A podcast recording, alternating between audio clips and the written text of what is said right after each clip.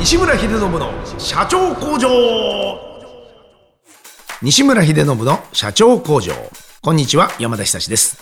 ポッドキャスト番組西村秀信の社長工場ではインスタイルグループの代表を務める経営コンサルタント西村秀信さんがビジネス経営に関することを独自の視点で解説していきます。西村さん本日もよろしくお願いします。お願いします。さあ本日は相次ぐ大量閉店。日本の経済に何が起きているのかというテーマを取り上げたいと思います。秀ちゃんよろしくお願いします。お願いします。もうあのね去年の年末ですよ、、はい。きなりこの500店舗運営してたあのステーキ専門の飲食チェーンあるじゃないですか、はい。いきなりステーキ、はい。いきなり閉店するんですよもうすごいですよ44店舗。まあまあまあ、あの、与沢翼みたいに言わないであげてください。いやびっくりすると思いますよ。秒速で1億稼いでたら秒速で潰れたみたいなね。そうそうそう。またほら、でもまあ復活してるから。あまあね、ただこのいきなりステーキはどうもね、はい。ずいぶん今減らすっていうことで、はい。ネットでも大きな話題となり、はい。そしたらねあの幸楽苑も50店舗、はい。でミニストップも190店舗、はい。オンワードはもう600店舗、はい。セブンイレブンが1000店舗っていうね、みんなもう「おいいぞいいぞじゃあ俺も俺も」ってどんどん閉店してます今、はい閉店ラッシュが、はい止まらないということで、これぜひ聞きたいのは井出ちゃん相次ぐ大量閉店のこれ理由何なんだと思いますかと。はい。しかもその日本の経済はじゃあ回復してるんじゃなくて景気悪くなってるんじゃないのなんていうことを今日は聞いていきたいなと。わかりました。これどうしてまたここに来ていきなり閉店閉店閉店ってなったんですかねこれ。え？日本の経済大丈夫なんですかこれ。いや、まあ大丈夫っちゃ大丈夫だし、大丈夫ないっちゃ大丈夫ないですよね。あら。これ、あの、でもね、普通閉店っていうニュース聞いちゃったらなんかネガティブじゃないですか。はいあなんかいけると思ったけど、なんか先を読み間違えてみたいな。はい結局やっぱそういうことなんですかこれは？うーん。イエスでもあり、ノーでもあるかな。あら。例えばえいけると思ったけどえ、うん。ちょっと急拡大しすぎたのがいきなりステーキだとしたら、はいはいは別に、今更急拡大ししすぎたわけじゃないじゃないですか、セブンイレブンなんて。い。あ、はあ、確かに確かに。ここ一緒にしちゃうとちょっとあれだってことね。例えば。なるほどなるほど。だし、例えばセブンイレブンってう、ん。じゃあ儲かってないのかって言ったら、別に相変わらず儲かってる。確かにね。別に、そう、あそこは安定してるとか一定でしょうからね。い基本儲かってる会社なんですね。ですね。でも根底にある一個大きい問題はん一緒です。あ、一緒ですか、これ？まあ、一つ、一つの大きな問題は内包してます。はあ。だから、いろんな意味で、イエスでもあり、ノーでもあるんですけど、ざっくり言うと、うん。根底にある原因はいは少子高齢化です。少子高齢化。それ大きい。少子高齢化が一番最初にあります。は少子高齢化だから、景気が良くなるっていうのは、たくさん稼ぐ人がいて、たくさん作る使う人がいて、お金がたくさん回ってることを言うから、あ。はい。日本は少子高齢化だから、うんたくさん働いて稼ぐ人がいて、うん。たくさん使う人がいて、たくさん欲しいものがあってっていう時代は過ぎたので、確かに。だから、長い目で見れば絶対に不景気なんですよね。だから、はいはいはい。1億4000万人いるとか3000万人いるって言われてる日本人が、もうどんどん出生率も割ってるし、はいはい。減ってくわね。全然減っていくじゃないですか。うんうん。で、2040年だか50年だか60年だか忘れましたけど、はい9000万人になるとか言われてるわけで、日本人が。ってことは、1億4000万人に向けて、1億4000万個作ってたものが9000万個で足りるようになるわけじゃないですか。そうだね。もうそんなに作ってちゃどうしようもないわけだ。っそれはまあいらないですよね。ていうことの先読みだということも考えられる。いやまずそれが一つ大前提であります。ほうほで、だから少子高齢化、じゃあ次何が起こるかっていうと、例えば、まあこれが表面的には分かりやすい話なんですけど、ってことで、働くやつが当然少ないじゃないですか。んだから、売り手市場なんですよね、今。う。うんうん。うん。要は、従業員が少ないんですよね。んだから人件費高いんですよね。あ、はあ、そうか。人不足だからね。はい。はいはい。どっかで、いいやついないって言ってるお店は山ほどあれど、おいおい、うん、確かに。うん。うち人余っちゃってしょうがないからさ、誰かいねえかな、受け取ってくれるやつって言ってる、はい。いけてるやつで余っちゃってっから、んっていうの聞かないじゃないですか。あんまり聞かない。人が足りないからですね。どこも困ってるね、確かに。ずっと求人だ。まあだから、21世紀、いけてるやつを集められる会社が、成功しますよね。確かになんかこの間海外でもそんなニュースありましたね。なんかもう、あの、アメリカとかのもうファストフードでももう本当に年間でその1000ドル払うとかじゃあ月か。月1000ドル払うからなんかこう来てくれみたいなことで求人がみたいな。はい。もうそれぐらいしないともういい人来ないわけだ。はい。はあ。となるとやっぱりもうその店舗多くても働く人がいないから。まずそれが一つ。ということだはあで、次に、で、人件費が高騰してるから、うん。そもそも店舗が儲かんなくなってくる。おおそうか。経費かかりすぎちゃって。はい。うん。だからセブンイレブンとかも、だから本本社本体は儲かってても、うん。あれ一個一個、フランチャイザー、はいはいフランチャイ、あフランチャイザーとしてはセブンイレブン儲かってても、フランチャイジーとしては、うん。確かに。もう大変だっていう話を聞きますもんね。ねうん。で、よくオーナーが深夜に立ってて何がオーナーやねんみたいな。ね僕も何回かね、名札にオーナーって書いてある、ねねレジの人にうん。コンビニでレジ打ってもらったことありますけど。なんか、寝ずに働いてみたいなね。うん。で、なんか、うちの会社の裏のセブンイレブンでも一回、なんかすげえ在庫がない日があって、はあ、棚卸しですか？って言ったら、オーナーって書いてあったんで、すいませんね、なんか商品なくて、みたいな言った瞬間言われて、あ、決算前の棚卸しですか？って言ったら、あ、わかりますか？って言われてあ。、切実だ。もう、本当にそうなってきてるわけね。だから、あの、赤坂のね、あの、セブンイレブンですが、そんな感じなんでね、多分。そうか、そうか。まあ、いろいろこう、やっぱちゃんとやらないといけないんでしょうけどね。まあこういうところで、だからまあ、立ち行かないというか、そのなんとなくこう厳しい状況で閉店してるところもあるかもしれんと。うん。だから、イエスでもあり、ノーでもあるって言ったのは、だからその、大きく言うと少子高齢化だから不景気だし、だから大きく言うとそんなわけで人件費は高騰してるので、そうすると、今まで店舗出せば儲かったところも儲かんなくなりますよね。これでも今みたいにこう、ね、ひでちゃんがこうパッと言ってくれる、これ、はい。その、例えばいきなり素敵のオーナーだったり、はい。後楽園のオーナーも、ある程度こう読めた話なんじゃないんですかね？読めなかったってことなんですかね、それを。それね、よく言われるんですけど、ねなんか、そんなん当たり前に予測ついただろうとか、そんなの別に目が覚めたら人件費が高くなったわけじゃないだろうみたいねな話あるじゃないですか。うんこの、チェーン、まず、大量閉店って言ってもらえるぐらい、大きくなったのすごくねって話なんです、まず。なるほど。こんだけニュースになるということはって話だ。でまず、あの、地元で3店舗蕎麦屋やってるおっさんが、3店舗全部閉めても大量閉店って呼ばないじゃないですか。言わないし、ニュースにもならないね。なんないじゃないですか。うんこれどういうことかっていうと、うん大量閉店に取り扱われるぐらい大きくなったんですよ。そうだ。で、だ確から認知がうん広がったわけですよ。うん。で、これすごい難しいんですけど、この間ちょっと説明したんですけど、あの、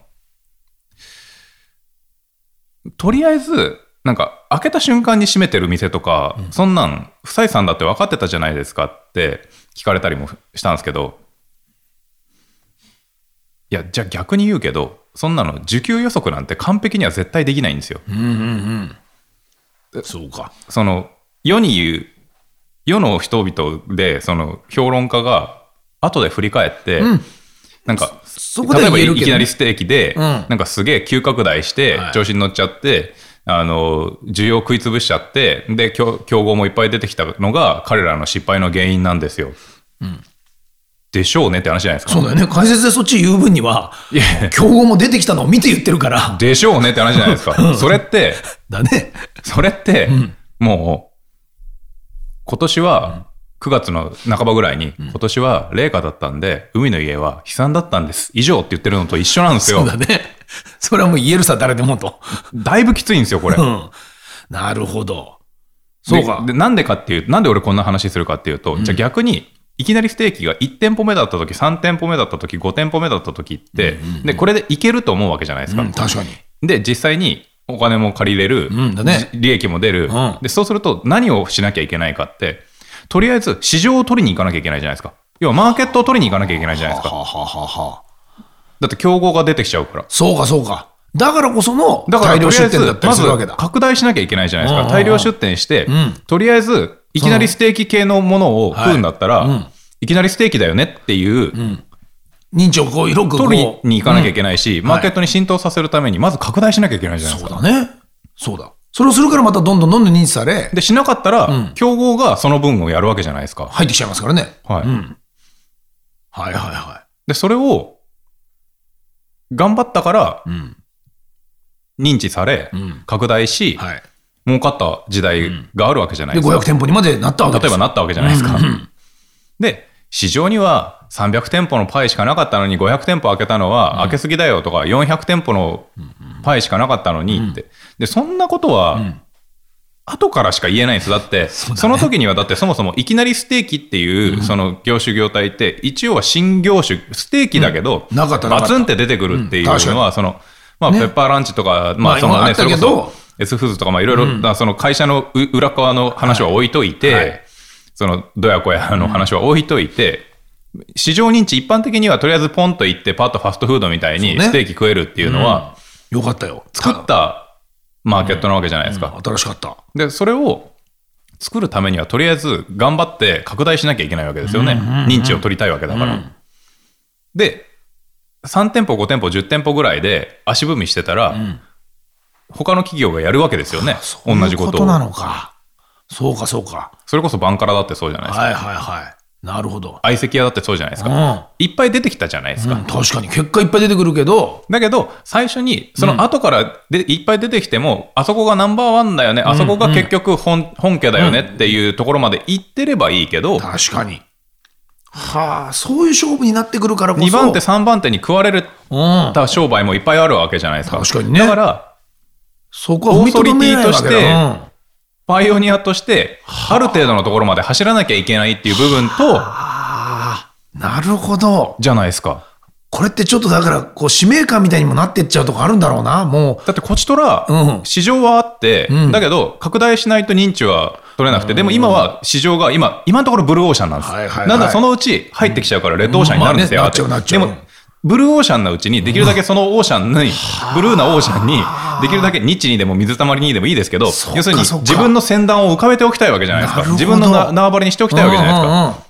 で、まあ、気がつ結果ってことよね。で、気がついたら、あの、多すぎたよって言われるのは簡単だけど、でも、じゃあ逆に言うけど、じゃあ、2年前に3年前に、俺がこの拡大をしなかったらどうなってたと思う？他の先端がもうちょっと広がってただけだぜっていう。そうだわ。もしかしたらもういきなり制御もっとないかったかもしれないし。そうなんですよ。はあ。そうか、だから別にその多い少ないみたいなものはある程度予測でしかできないし、そのライバルが参入してくるかどうかすらも予測でしかできない話なんだでから、どライバルが、いくら持ってて、はいどのぐらい採算度外視でで市場に入ってくるかとそこまで含めて、そういうふうに泥仕合になって、なおかつ市場、マーケットの一般的な顧客がどのぐらい飽きるか飽きないかとかまでお前は全部読み切れるんだな、この野郎って思って、その後になって、いきなりステーキは大量出店しすぎたんですよ、あははって言ってるやつを、俺は見て、おめえはだいぶ神だなと思ってたんですよ。そうだね。よくどの口で言えんだと。すげえなと。ははまずじゃあお前うんは100歩譲って、ね、後で大量閉店してもいいから、調子に乗りすぎって言われてもいいから、大量出店、いきなりステーキと同じぐらい出店できるんだろうなってまず思ったんですよ。はいはい。すごいわ。これで納得した。いや、そうやってね、これを読んでみると、はい500店舗のうち44店舗を閉鎖するだけなんですよ。テンパ店舗以下ですよね。考えたら、はいロスの範囲内かって話だけど、はい多分一般人が普通に聞くから44店舗がいきなりなくなるんだって思っちゃうわけですよ。まあまあまあ、そうなんですけどね。もちろんねだから、はあ、でも456 6店舗まだ営業しますから。そうなんですよ。すげえ数です。っていうことだね。ああ。いきなりステーキって世の中には1店舗もなかった時代当然ありますからね。確かにね。それを一気にここまでのスピードで、はいここまでの店舗数にし、はい。はあ、で、そうか、確かにこう、日本人の感覚なのかな。なんかその、妬みもあるし、あとこう、うまくいかなかったみたいなことのニュースを取り上げるのを、ちょっとこう、まあニヤニヤして見たりする風潮があったりするから、あやっぱアメリカやったけどダメだったじゃんとでか。絶好調ですみたいなのはだって、いらないですもんね。だってねニュースにならないですもんね。なんかそういうとこあるもんね。ね。だから余計僕らの印象はそういうことなんだ。多分メメマスコミとかメディアの印象操作で、なんかそういうふうに思ってるとこあると思う。だもちろん、きつい部分もいっぱいあるし、だから、その、何でもいいけど、だからって拡大しすぎじゃないとは言わないんですよ。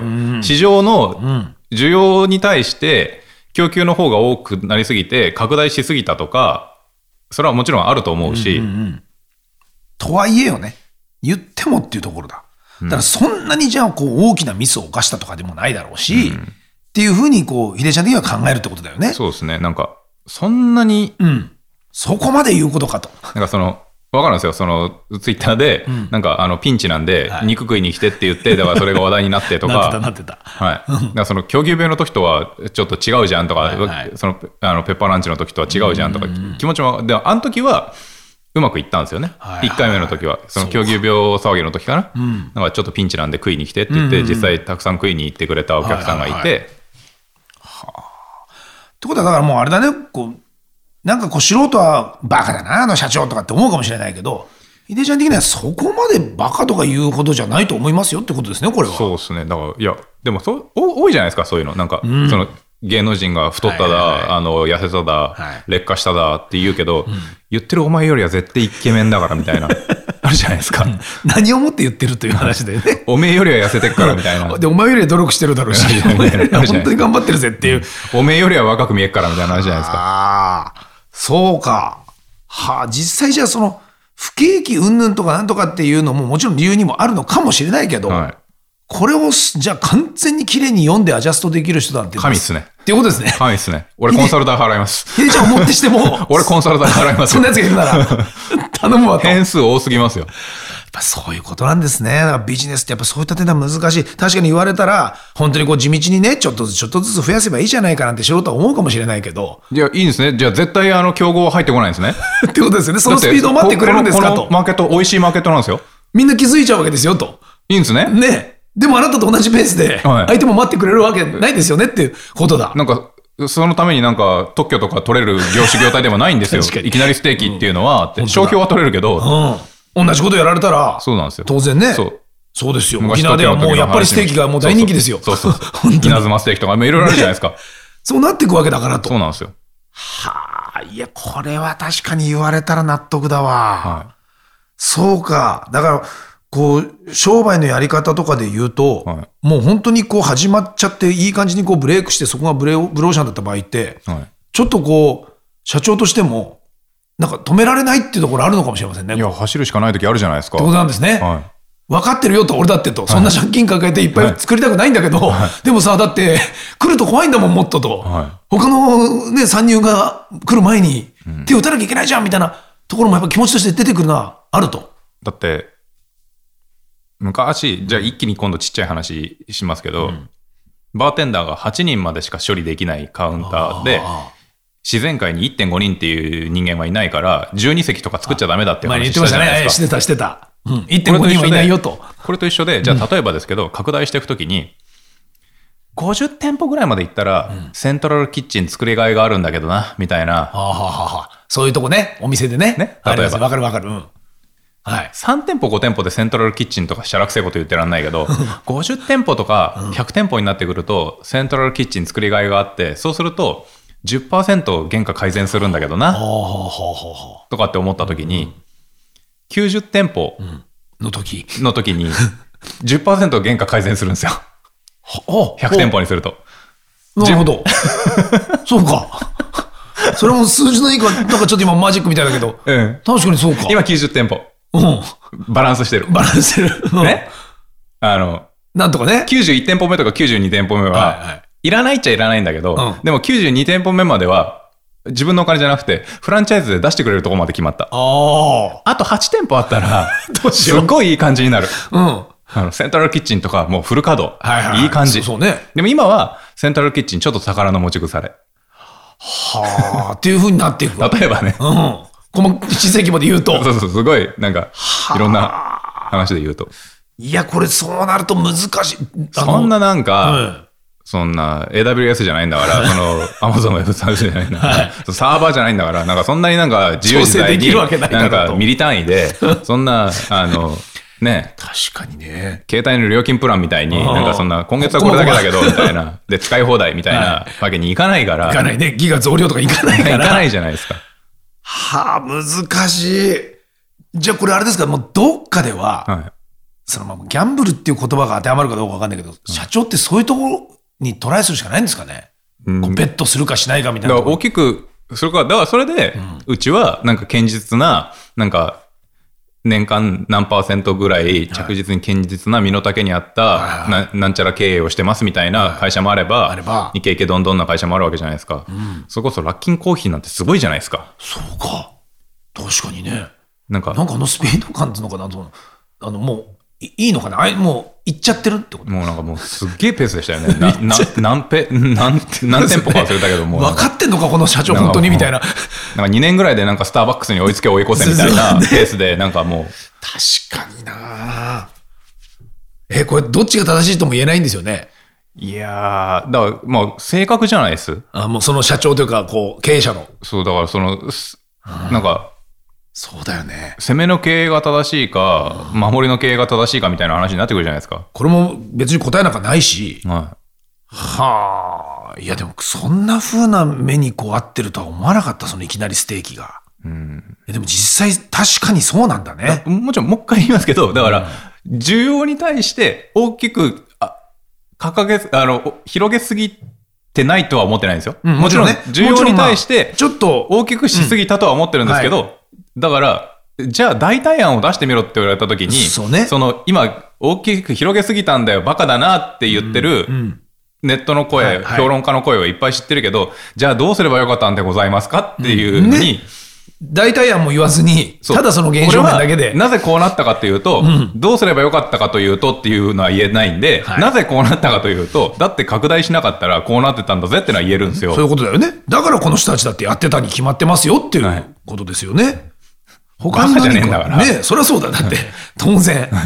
いや、他になんか本当妙案があったら、じゃあ教えてくれって話だし。まずねっていう。なかなかそれってうまくいけないでしょ、どはいこの商売でも。まず、先に言うけどっていうのは、そういうことですね。で人件費ってすげえ高騰してるっていうのも、別にはい今日に始まったことじゃないじゃないですかっていうのは、もちろんそうだけど、そもそもねっていう。今後どうでしょうね、今こういった業態をやっていて、問題に直面しているこう経営者や店長さんや社長さんがこれを聞いてたとして、はい。アドバイスするとしたら、いやね、こっから先。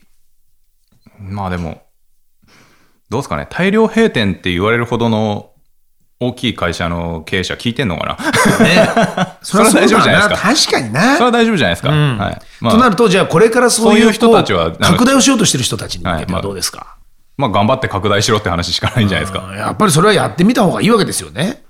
ずっとそこで同じにいるっていうのもさすがにちょっと、え、ねだって、3店舗、いどんな店舗もだって1店舗目から始まるわけで、はい1店舗、3店舗、5店舗で終わってるよりも、1回500店舗にして、300店舗に減っちゃったって言って、え、でも300店舗でしょって話じゃないですか。まあそうだね。それはそうだ。それは3店舗、5店舗よりははるかに増えているんだよっていうはいことよね。はまあだってしかもそれを、まあ、今回もそうですが、500店舗が1回44店舗閉鎖になりますけど、はいこのままかどうかはまたわからないしね。また業態変更するかもしれないじゃないですか。で、またここでいきなり今度600、700ってなるのかもしれないしないじゃない、ですか。はい。そうですね。ちょっとそれは分かんないじゃないですか。たまたま今回はこの調整みたいな感じで1回44店舗を閉鎖してみようっていうことですから、はい全部やめたじゃないですからね。はあまあ、確かにでもまあちょっと一回こうブームにもなったと思うんで、はい。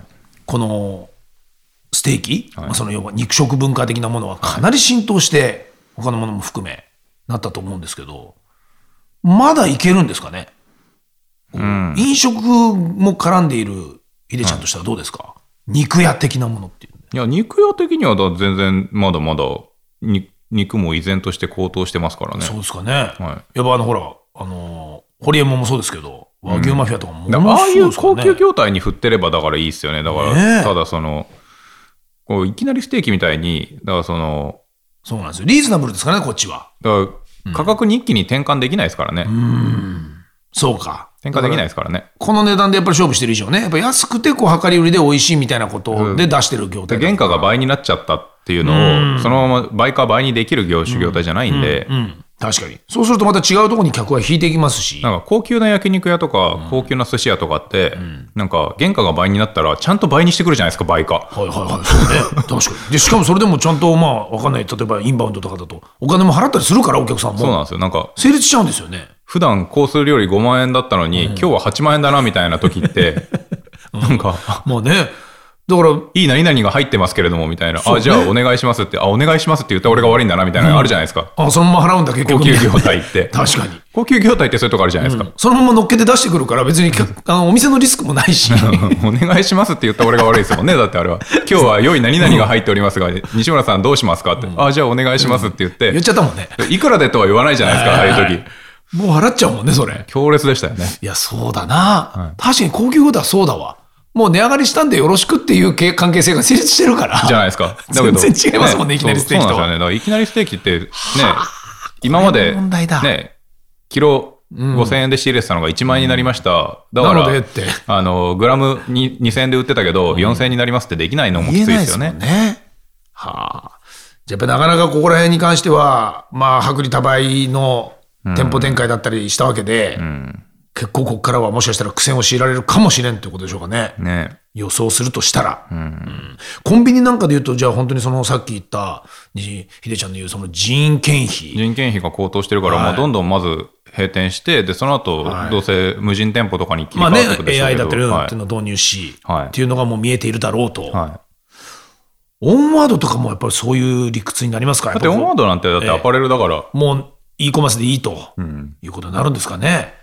はあ、この間もニュース見たらあの、ね、スピーカーの BOSE がもうそういった形で出店を取りやめるという、まあ、だからもう、あれだけブランド力とあって、もう信用度もあれば、お店で触ったりこう聞いたりする必要がもうないということなんですかね。いや、もしくはだからあれじゃないですか。だって、この間も俺、あの、香港で、はい。あの、AirPods Pro の充電器落っことしちゃって、はいで、すぐ裏にある Apple Store に行ったら、在庫切れだったから、しょうがねえと思って、あの、坊主の、あの、サングラス型のスピーカーをしょうがないから、買おうと思って、なんか同じもの買うの、尺だから、もうね、どうせなら、チェッと思って、しょうがないと思って、坊主に、行ったと。あの、タイムズスクエアの、に坊主って調べたら、あ、なんだ、あんじゃんと思入ってるからと。タイムズスクエアにあんじゃんと思って、そのまま上に上がってったら、坊主の隣に、そそのまま、あの、家電屋があるんですよ。要は、普通の。山田電機みあたいな。一般の。その、総合家電屋がみたいな。はいはいで、坊主、ちょっと混んでたんですよ。うん。なんだよ、混んでんなと思って、隣の家電屋行ったら、同じものがあって、あの、え、坊主のあ、坊主の、あ坊主の同じものが、でも、坊主のサングラス型の、そはいはいはいの、骨伝導のまあもちろんあるわな。あってはい、値段一緒なんですよ。ほうほうほう。まあ、それは混んでないから、そっちで買うじゃないですか。別にだって俺はそれを買うのが目的であって、別にね、坊主で買うじゃなくても、そう、同坊主をじもん。買うのが目的だから、坊主で買うのが目的じゃないから、坊主を買うのね。目的だから。で、買って、で、で、で、クレジットカードのサインをして、はで、そしたら、その家電屋さんの、なんか、サービスみたいなのがあるんですよ。ほなんか、う。なんか、でっかいぬいぐるみみたあ、いななんかくれるんだ。いらないけど。くれたんですよ。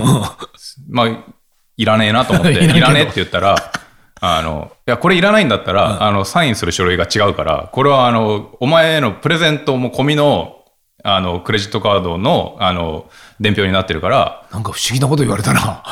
なるほど。簡単に断れないんだと。うん、めんどくせえなと思って、めんどくさいねもう一回別のなんか、サービスがない書類にサインしてうん帰ったんですけど、だから、これ何が言いたかったかよくわかんなくなってきたけど、どういうことだそれ。坊主でそのまま買えばよかったって話になるのかもしれないけど、まあいいや、違う。だうん。から要は、同じ値段で、坊主の公式ショップの隣にはいはいはい、そうか。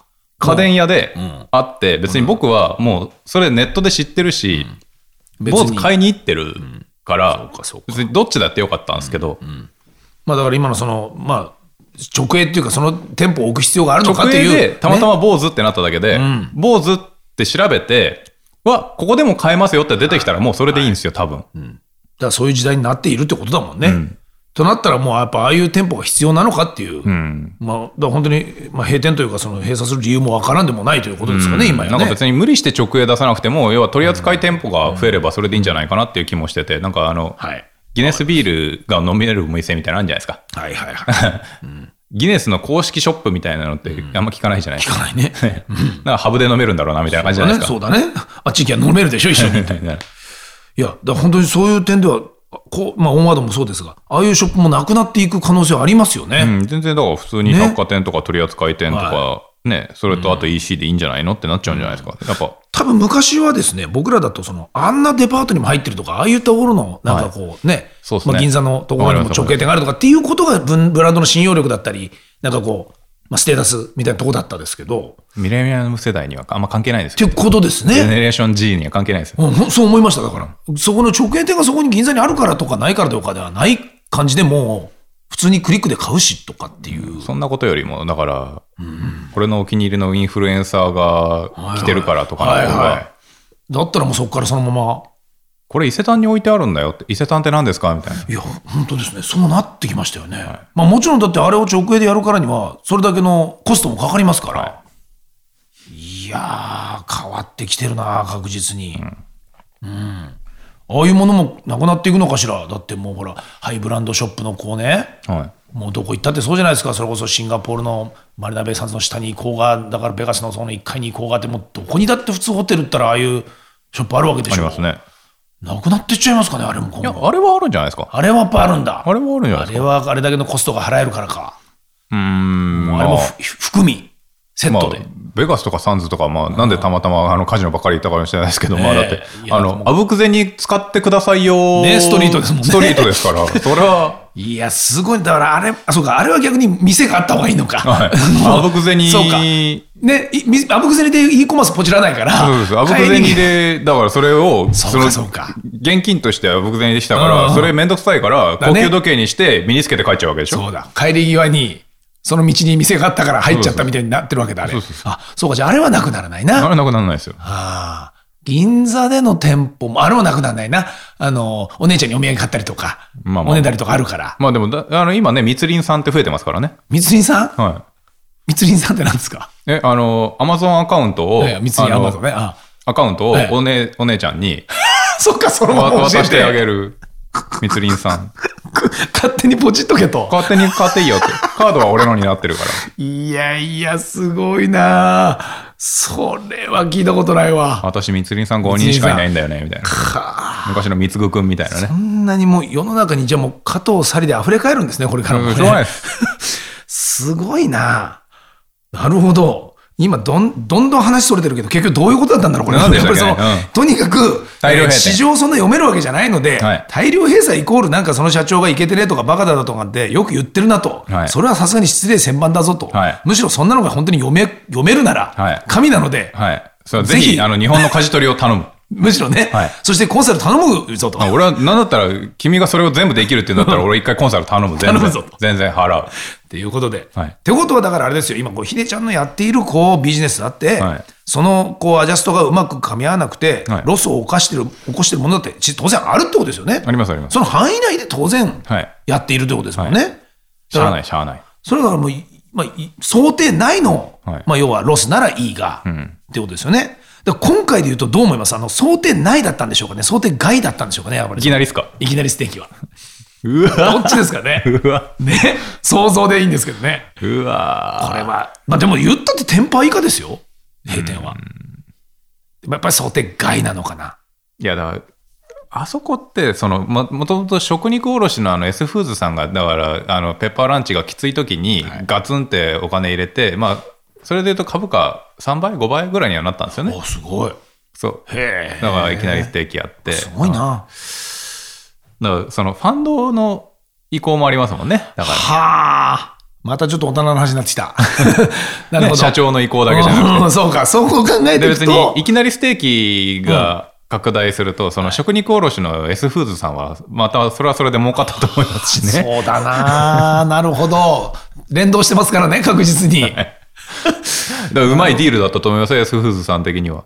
ほう、そうやって考えるお金入れて、こともあるかだって店舗、業種業態が、こねで開発されてガッとまとた肉の取引高が、ペッパーランチのままだったら多分死んでたと思うけど、本当だ。そこで発注を増やし。はい。そうか。はい。じゃあもう44店舗の閉店なんか痛くも痒くもないじゃないですか。まあ、卸でも儲かってる分と、うん投資で儲かってる分と、はい。一番の受益権者の立場から考えたら、いや、全然、あの、想定内というか、ああ、今いただきました。想定内。これ絶対想定内です。僕もそう思ってました。い、きなり閉店じゃないと思うね。で、まあ、ええ社長からしたら、、はいい。や、想定内っていうか、だから、はいい、や、いや、それは俺だってさ、うんっていう。一応ね、そういう表向きの。だけどね、っていうのもあると思うんですよね。わかりました。じゃあ今日はもういきなりステーキは、えいきなりでー、きなはいなかった。り閉店ではなく、えー、なんでしょうね、これね。えー。大人な閉店だった。えー賢い閉店っていうことで、ご理解いただけるとはい、皆さんもね、そういった形であの、ロスは必ずありますから、仕事をしてるうちには、だってね、リスクとリターンははい、常にそういったところをね、計算しながらこれからもやっていくんでしょうから、はい、2020年、皆さんもね、リスクを取って、はい。どんどん事業を拡大してみてください。はい。はい。ちゃん、ありがとうございました。話した。西村秀信の社長工場毎週1000万投資と題しまして情熱を持った起業家へエンジェル投資も行っております。詳細は第7回と第8回の放送をお聞きください。また番組への質問ご意見は社長工場のホームページ CEO-factory.com からお問い合わせください。西村さん本日もどうもありがとうございました。ありがとうございました。